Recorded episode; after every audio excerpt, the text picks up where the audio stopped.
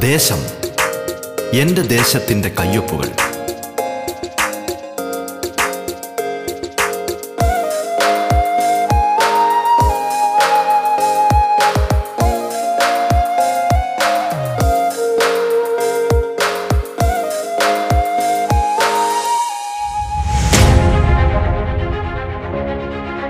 നമസ്കാരം പ്രിയ ശ്രോതാക്കളെ. ദേശത്തിലേക്ക് സ്വാഗതം.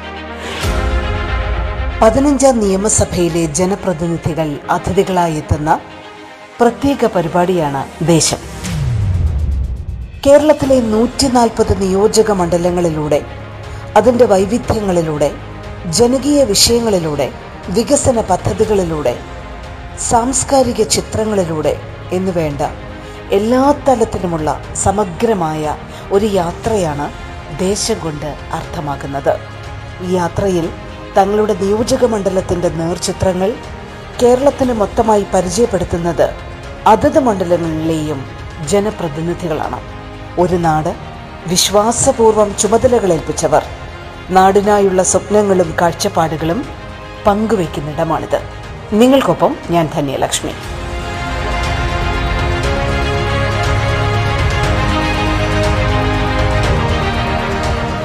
ദേശത്തിൽ ഇന്ന് ഷൊർണൂർ നിയോജക മണ്ഡലത്തിന്റെ ജനപ്രതിനിധി ശ്രീ പി മമ്മിക്കുട്ടിയാണ് അതിഥിയായി പങ്കുചേരുന്നത്. സ്വാഗതം ദേശത്തിലേക്ക്.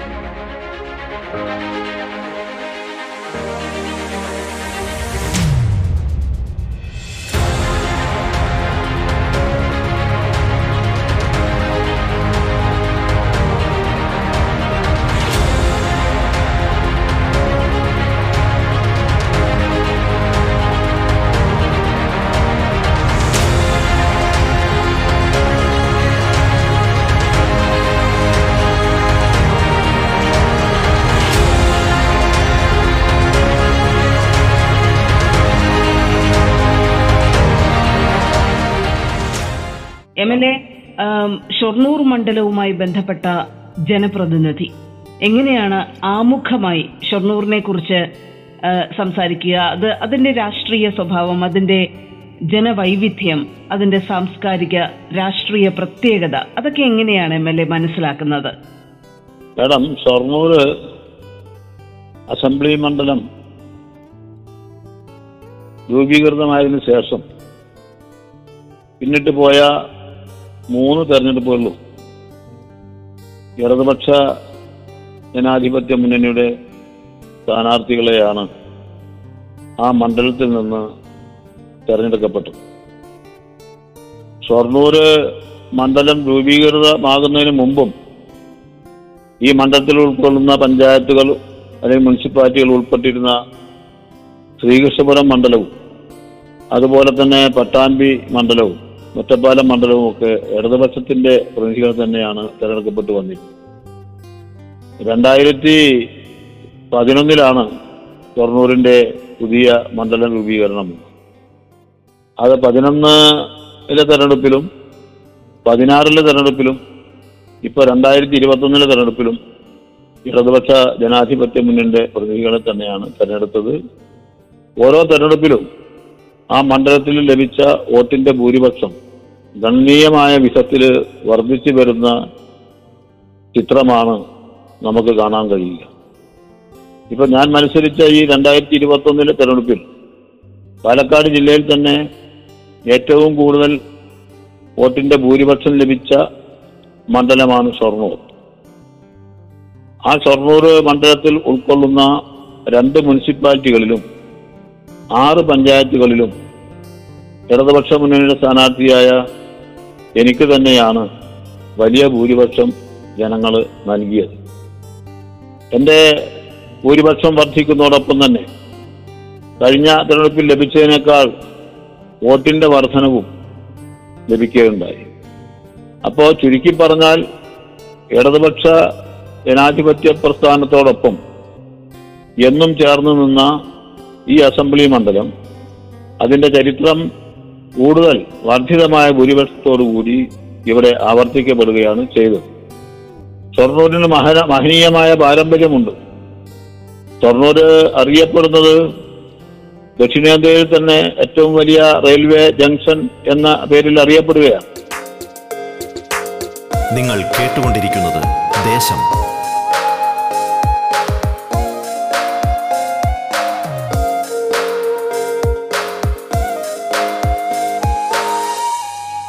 ഒരു കാലഘട്ടത്തിൽ റെയിൽവേ തൊഴിലാളികളെ മാത്രം കേന്ദ്രീകരിച്ചുകൊണ്ടാണ് ഈ ഷൊർണൂർ എന്ന് പറയുന്ന പ്രദേശത്തിന്റെ അല്ലെങ്കിൽ നഗരത്തിന്റെ സമ്പദ്ഘടന നിലനിന്നിരുന്നത്.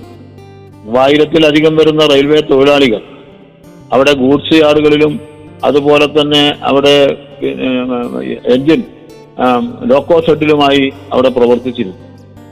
പിന്നീട് ഇപ്പോ ലോക്കോ ഷെഡിന്റെ പ്രവർത്തനമില്ല. കാരണം എഞ്ചിനിൽ മാറ്റം വന്നു. ഡീസൽ എഞ്ചിനായി ഇപ്പോ ഇലക്ട്രിഫിക്കേഷനായി. അപ്പൊ അതിന്റെ ഭാഗമായി ഷൊർണൂരിന്റെ സമ്പദ്ഘടനയെ തന്നെ ഈ ഒരു മാറ്റം പ്രതികൂലമായി ബാധിച്ചിട്ടുണ്ട് എന്ന് പറയാതിരിക്കാൻ നിർവാഹകൻ. അതുകൊണ്ട് തന്നെ ഈ ഞാൻ നിയമസഭ അംഗമായി നിയമസഭയിൽ വന്നതിന് ശേഷം ആദ്യമായി ഞാൻ അവതരിപ്പിക്കപ്പെട്ട ഒരു സബ്മിഷൻ ഈ ഷൊർണൂരിന്റെ റെയിൽ വികസനവുമായി ബന്ധപ്പെട്ടുകൊണ്ടുള്ളതായിരുന്നു. ഷൊർണൂർ ജംഗ്ഷന്റെ റെയിൽവേ കേന്ദ്രത്തിന്റെ പഴയകാല പ്രതാപവും പ്രൗഢിയും അതിന്റെ പാരമ്പര്യവും ഉയർത്തിപ്പിടിക്കാൻ സഹായകരമായ വിധത്തിൽ റെയിൽവേ വികസനവുമായി ബന്ധപ്പെട്ട കാര്യമാണ് ഞാൻ ആദ്യമായി അവതരിപ്പിച്ചത്. ബഹുമാന്യനായ റെയിൽവേ മന്ത്രി അതിന് മറുപടി നൽകുകയും ചെയ്തു. കേന്ദ്ര റെയിൽ മന്ത്രാലയവുമായി ബന്ധപ്പെട്ടുകൊണ്ട് ഇതിന്റെ ഡെവലപ്മെൻസിന് ആവശ്യമായിട്ടുള്ള വിശദമായ ഡി പി ആർ തയ്യാറാക്കി അതിന്റെ അടിസ്ഥാനത്തിൽ മുന്നോട്ട് പോകും എന്നാണ് അദ്ദേഹം ഈ സബ്മിഷന് മറുപടിയായിട്ട് പറഞ്ഞത്. രണ്ടാമത്തെ ഒരു കാര്യം ഷൊർണൂർ എന്ന് പറയുന്നത് കേരളത്തിൽ തന്നെ ഇടതുപക്ഷ പ്രസ്ഥാനത്തിന്റെ അസ്ഥിവാരമിടുന്നതിൽ പ്രധാനപ്പെട്ട പങ്ക് വഹിച്ച ഒരു സ്ഥലമാണ് ഷൊർണൂർ. കോൺഗ്രസ് സോഷ്യലിസ്റ്റ് പാർട്ടിയുടെ മുഖപത്രമായിരുന്ന പത്രവും അതുപോലെ തന്നെ പ്രഭാതം. അതിനുശേഷം പിന്നീട് വന്ന ഇടതുപക്ഷ പ്രസ്ഥാനത്തിന്റെ പത്രത്തിന്റെ പ്രവർത്തനവും ഒക്കെ ഷൊർണൂരിനെ കേന്ദ്രീകരിച്ചാണ് ആദ്യം ആരംഭിച്ചത്. മഹാനായിരുന്ന സഖാവ് ഇ എം എസിന്റെ ഒരു പ്രവർത്തന കേന്ദ്രം കൂടിയായിരുന്നു. കോൺഗ്രസ് സോഷ്യലിസ്റ്റ് പാർട്ടിയുടെ മുഖപത്രമായ പ്രഭാതം ഷൊർണൂരിൽ നിന്നാണ് അച്ചടിച്ച് വിതരണം നടത്തിയിരുന്നത്. അപ്പൊ അതുമായി ബന്ധപ്പെട്ട ഇടതുപക്ഷ പാരമ്പര്യമുള്ള ഒരു കേന്ദ്രമാണ് ഷൊർണൂർ എന്ന് ഇതിനേക്കാൾ കൂടുതൽ തെളിവ് നടത്തി പറയേണ്ടതില്ലല്ലോ. അതുപോലെ തന്നെ ഈ വിവേകാനന്ദൻ വിവേകാനന്ദൻ ഒരു ഘട്ടത്തിൽ ഷൊർണൂർ വരെ ഷൊർണൂർ വരികയുണ്ടായി. റെയിൽവേ യാത്രയിലൂടെ റെയിൽവേ വഴിയാണ് അദ്ദേഹം സഞ്ചരിച്ച് ഷൊർണൂരിലെത്തിയത്. പിന്നീട് അദ്ദേഹത്തിന് തൃശ്ശൂർ ഭാഗത്തേക്കാണ് പോകേണ്ടി വന്നത്. അതുകൊണ്ട് അന്ന് റെയിലില്ല. പിന്നീട് കാളവണ്ടിയിൽ പോയത പോയതായിട്ടുള്ള ഒരു ചരിത്രം രേഖപ്പെടുത്തപ്പെട്ടിട്ടുണ്ട്. പിന്നീടാണ് കൊച്ചിയിലേക്കും അതുപോലെ തന്നെ നിലമ്പൂരിലേക്കും അതുപോലെ തന്നെ മംഗലാപുരത്തേക്കുമൊക്കെയുള്ള ഈ റെയിൽവേ എക്സ്റ്റൻഷൻ വന്നത്. അങ്ങനെയാണ് ഇതൊരു റെയിൽവേ ജംഗ്ഷനായിട്ട് മാറിയത്. അപ്പൊ വിവേകാനന്ദൻ ഈ ഷൊർണൂർ വന്നിട്ടുണ്ട് മഹാത്മാഗാന്ധി വന്നിട്ടുണ്ട്. അതുപോലെ തന്നെ സാമൂഹ്യ പരിഷ്കർ പരിഷ്കർത്താവായ വി. ടി. ഭട്ടതിരിപ്പാട് അക്ഷരം പഠിച്ചത് ഷൊർണൂരിന്റെ പരിസര പ്രദേശത്തുള്ള മുണ്ടായ ഇൽ വെച്ചുകൊണ്ടാണ് എന്നാണ് ചരിത്രം രേഖപ്പെടുത്തിയത്. അങ്ങനെ ഒട്ടേറെ ചരിത്രപരമായ പൈതൃകവും പാരമ്പര്യവും അവകാശപ്പെടാൻ കഴിയുന്ന ഒരു മണ്ഡലമാണ് ഷൊർണൂർ എന്ന് പറയാതിരിക്കാൻ നിർവാഹത്തിൽ നിങ്ങൾ കേട്ടുകൊണ്ടിരിക്കുന്നത് ദേശം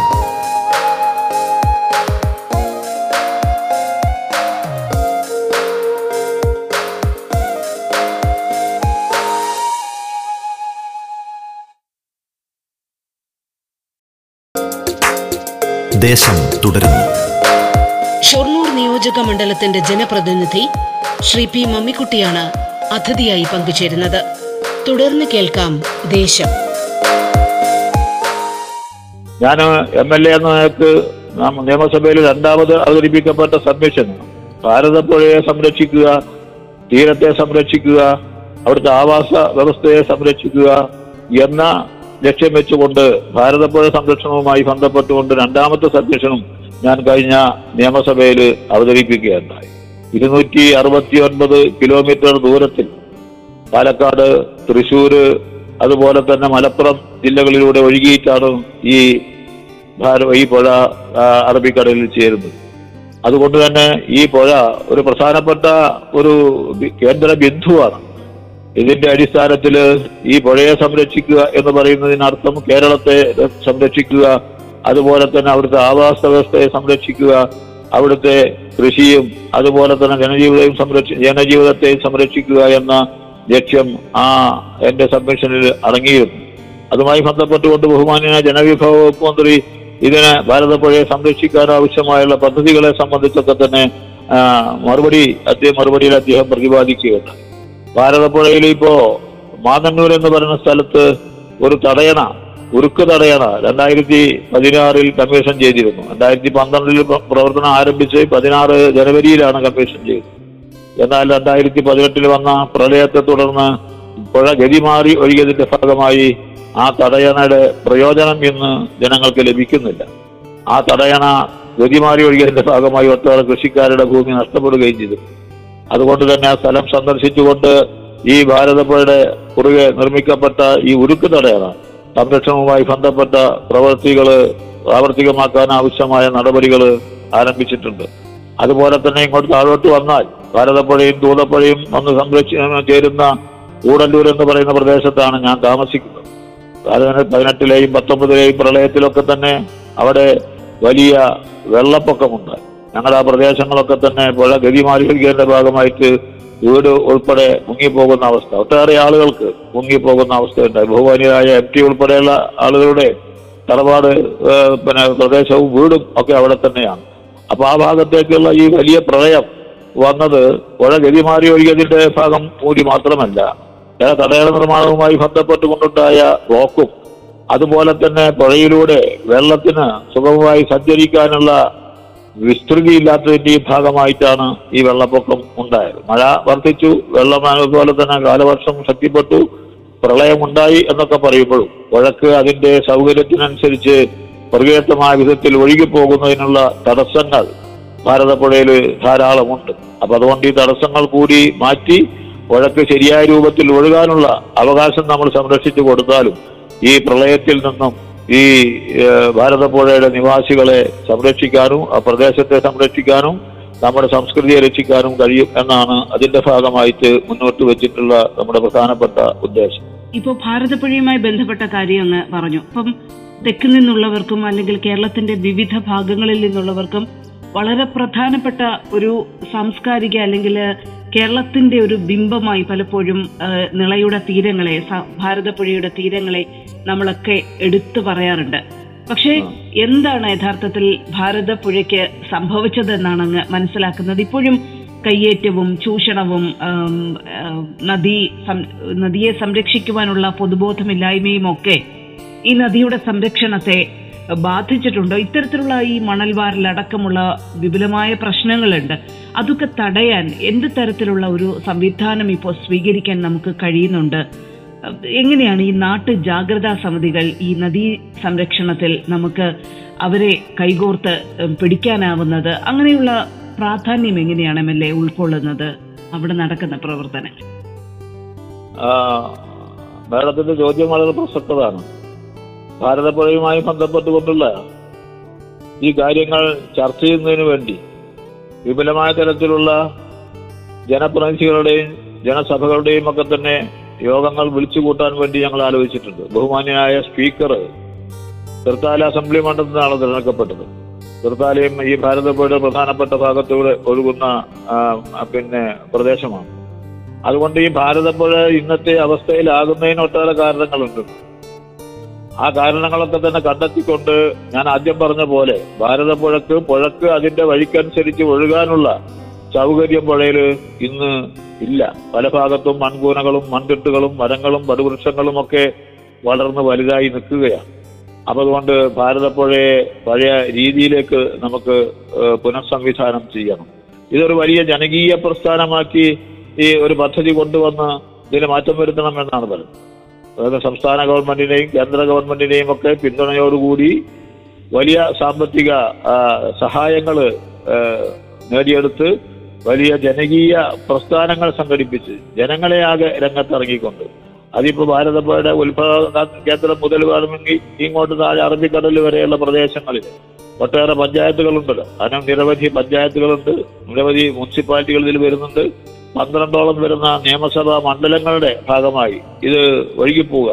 അപ്പോൾ അതുകൊണ്ട് നിയമസഭാ സാമാജികർ അതുപോലെ തന്നെ ജനപ്രതിനിധികൾ മുനിസിപ്പൽ ചെയർമാൻമാർ പഞ്ചായത്ത് പ്രസിഡന്റുമാർ ജനകീയ പ്രസ്ഥാനത്തിന്റെ ആളുകൾ സംഘടനക്കാർ എല്ലാവരെയും സംയോജി സംയോജിപ്പിച്ചുകൊണ്ട് ഒരു വലിയ ജനകീയ പ്രസ്ഥാനത്തിന്റെ ഭാഗമായി ഭാരതപ്പുഴയെ സംരക്ഷിക്കാൻ അതിന് കേന്ദ്ര സംസ്ഥാന ഗവൺമെന്റുകളുടെ സാമ്പത്തിക പിൻബലവും കൂടി നേടി ഒരു വലിയ പരിശ്രമം ഒരു പ്രസ്ഥാനം രൂപീകരിക്കപ്പെട്ടുകൊണ്ട് ഈ ഭാരതപ്പുഴയെ സംരക്ഷിക്കുകയും അതിന്റെ തീരങ്ങളെ സംരക്ഷിക്കുകയും ചെയ്യുക എന്ന ഉദ്ദേശം ഞങ്ങൾ പരസ്പരം ചർച്ച ചെയ്തിട്ടുണ്ട്. ബന്ധപ്പെട്ട ഏജൻസികളുമായി ബന്ധപ്പെട്ട കാര്യങ്ങൾ ആലോചിക്കാൻ വേണ്ടി പോകുന്നുണ്ട്. അതുപോലെ തന്നെ പ്ലാനിംഗ് ബോർഡുമായി നമുക്ക് ഇതിനെ സംബന്ധിച്ചുള്ള ചർച്ച നടത്താൻ ആലോചിച്ചിട്ടുണ്ട്. അതുപോലെ തന്നെ കേന്ദ്ര ജല വിഭവ വകുപ്പുമായും അതുപോലെ തന്നെ സംസ്ഥാന ജല വിഭവ വകുപ്പുമായും അതുപോലെയുള്ള മറ്റ് വകുപ്പുകളുമായി സംയോജിപ്പിച്ചുകൊണ്ട് ഈ ഭാരതപ്പുഴയെ അതിന്റെ പഴയ രീതിയിലേക്ക് ഒഴുകിപ്പോകാൻ ആവശ്യമായിട്ടുള്ള സംവിധാനം ഉണ്ടാക്കുന്നതിന് വേണ്ടിയുള്ള പ്രശ്നങ്ങൾ ഞങ്ങൾ ചർച്ച ചെയ്ത് തീരുമാനമെടുക്കണം എന്ന് ആലോചിച്ചിട്ടുണ്ട് എന്നർത്ഥം ഇതിന്റെ പ്രാഥമികമായ ഒരു യോഗം ഞങ്ങൾ തിരുവനന്തപുരത്ത് ചേർന്നിരുന്നു. ജലവിഭവ വകുപ്പ് മന്ത്രി ഉണ്ടായിരുന്നു ബഹുമാന്യനായ സ്പീക്കർ ഉണ്ടായിരുന്നു അതുപോലെ തന്നെ ഭാരതപ്പുഴയുടെ പുറത്തുള്ള മറ്റ് കോട്ടക്കൽ മണ്ഡലത്തിലെ എം എൽ എ ഉണ്ടായിരുന്നു അതുപോലെ തന്നെ സൂപ്രണ്ടിങ് എഞ്ചിനീയർമാരും സി ഐമാരും ഒക്കെ കൂടി ഒരു പ്രാഥമികമായ ചർച്ച ഞങ്ങൾ സംഘടിപ്പിച്ചിട്ടുണ്ട്. ബഹുമാന്യനായ ജലവിഭവ മന്ത്രി അവിടെ സന്ദർശിക്കാമെന്നും ഞങ്ങളോട് വാക്ക് തന്നിട്ടുണ്ട്. അതിനെ തുടർന്ന് ഇതിനുള്ള ഒരു സംരംഭത്തിന്റെ പ്രവർത്തനം ആരംഭിക്കണം എന്നാണ് ഇപ്പോൾ ഉദ്ദേശിക്കുന്നത്. നിങ്ങൾ കേട്ടുകൊണ്ടിരിക്കുന്നത് ദേശം.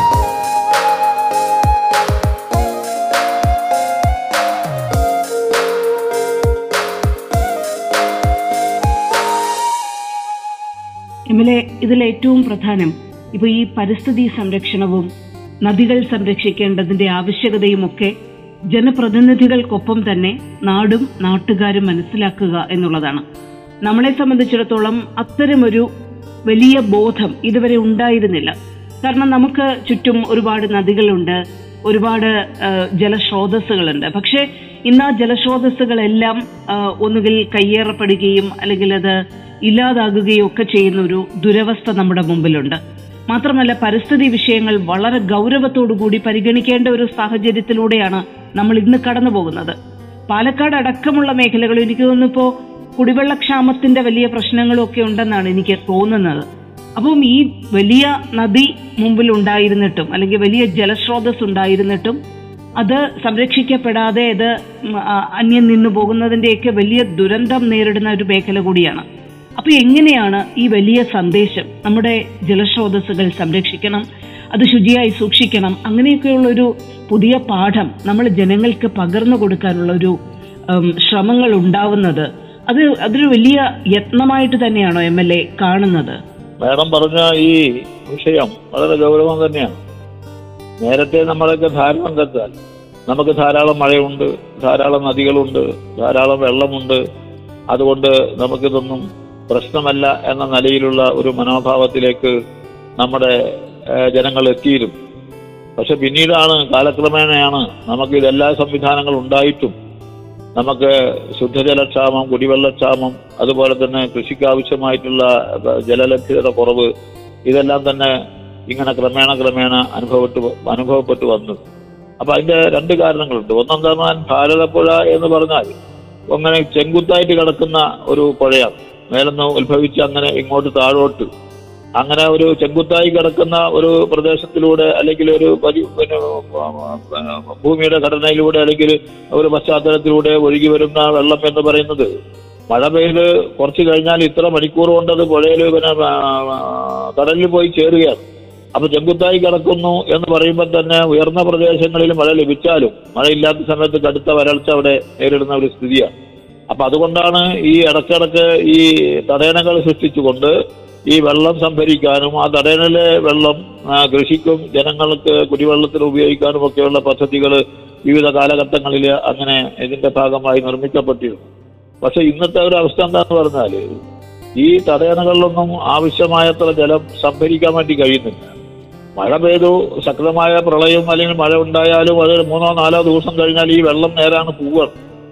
കടലിലേക്ക് പോകുകയാണ് അപ്പൊ അതുകൊണ്ട് തന്നെ നമ്മളുടെ ഈ സംഭരണ ശേഷി വർദ്ധിപ്പിക്കണം. ഇനി ഈ സംഭരണ കേന്ദ്രങ്ങളിൽ അല്ലെങ്കിൽ ഇതിന്റെ കാച്ച്മെന്റ് ഏരിയയിൽ അടിഞ്ഞുകൂടിയ മണ്ണും ചെളിയും കാര്യങ്ങളെല്ലാം സമയബന്ധിതമായി നീക്കം ചെയ്യണം. എന്നിട്ട് വെള്ളം സ്റ്റോർ ചെയ്യുന്നതിന്റെ കപ്പാസിറ്റി വർദ്ധിക്കണം. അതുപോലെ തന്നെ ഇടക്കിടക്ക് തടയണങ്ങൾ നിർമ്മിച്ചുകൊണ്ട് വെള്ളം സംഭരിക്കാനും ആ വെള്ളം അധിക ജലം താഴോട്ട് ഒഴുകി പോകാനുള്ള മറ്റ് സംവിധാനങ്ങൾ ഉണ്ടാക്കണം. തടയണകൾ ഇപ്പോൾ അത്യാവശ്യം ചില തടയണകളൊക്കെ ഉണ്ടെങ്കിലും അത് ഇനിയും ആവശ്യത്തിനനുസരിച്ചുള്ള തടയണ ആയി എന്ന് പറയാൻ കഴിയില്ല. പക്ഷെ തടയണകൾ നിർമ്മിക്കുമ്പോൾ ഞാൻ നേരത്തെ പറഞ്ഞല്ലോ പതിനെട്ടിലും പത്തൊമ്പതിലും വന്ന ഒരു പ്രളയത്തിന്റെ ഭാഗമായി പല തടയണകളും ആ തടയണകളുടെ പ്രയോജനം ലഭിച്ചില്ല എന്ന് മാത്രമല്ല പുഴ ഗതി മാറി ഒഴുകുന്ന ഒരു സ്ഥിതിയാണ് അതുകൊണ്ട് തീരപ്രദേശങ്ങളിലെ തരഭൂമികൾ സംരക്ഷിക്കപ്പെടും. നല്ല റീട്ടൈനിങ് വാൾ ഉൾപ്പെടെയുള്ള വാളുകൾ സംരക്ഷണ ഭിത്തികൾ ഇതിന്റെ ഭാഗമായിട്ട് നമുക്ക് രൂപപ്പെടുത്താൻ കഴിയും. ഷൊർണൂർ നിയോജക മണ്ഡലത്തിന്റെ ജനപ്രതിനിധി ശ്രീ പി മമ്മിക്കുട്ടിയാണ് അതിഥിയായി പങ്കുചേർന്നത്. ദേശത്തിന്റെ അധ്യായം പൂർണമാകുന്നു. നമസ്കാരം.